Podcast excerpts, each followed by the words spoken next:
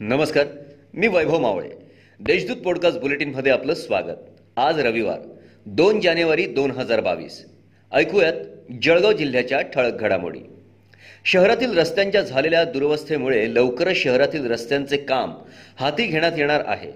त्यामुळे अमृत योजनेच्या मक्तेदारांनी कर्मचारी संख्या वाढवून काम तत्काळ पूर्ण करण्याच्या सूचना महापौरांनी अधिकारी व मक्तेदारांच्या आढावा बैठकीत दिल्या.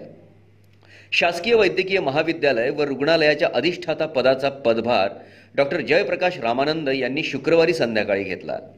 त्यानंतर शनिवारी एक जानेवारी रोजी नववर्षाच्या पहिल्याच दिवशी त्यांनी कामाचा धडाका लावण्याचा सपाटा सुरू केला असून सकाळी सहा वाजता रुग्णालयाचा तर साडे दहा वाजता महाविद्यालयाचा राऊंड घेत माहिती जाणून घेतली.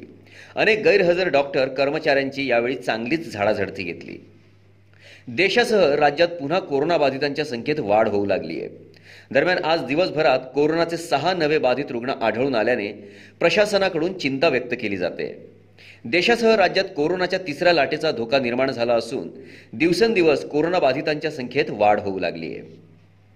रेशन दुकानांवर नियंत्रण ठेवण्यासाठी शहरी दक्षता समिती तयार करण्यात आली आहे.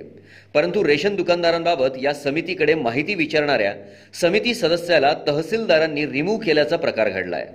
या प्रकरणी पालकमंत्री गुलाबराव पाटील यांच्यामार्फत अन्न व नागरी पुरवठा मंत्री छगन भुजबळ यांच्याकडे तक्रार होणार आहे. भुसावळचे आमदार संजय सावकारे यांची कार परिवहन मंत्री अनिल परब यांच्या नावावर ट्रान्सफर झाली असल्याचा धक्कादायक प्रकार उघडकीस आलाय. परंतु वाहन ट्रान्सफर करताना चेशीस व इंजिन नंबर आवश्यक असतो. तो संबंधित कार मालकाच्या आधार मोबाईलशी लिंक असतो.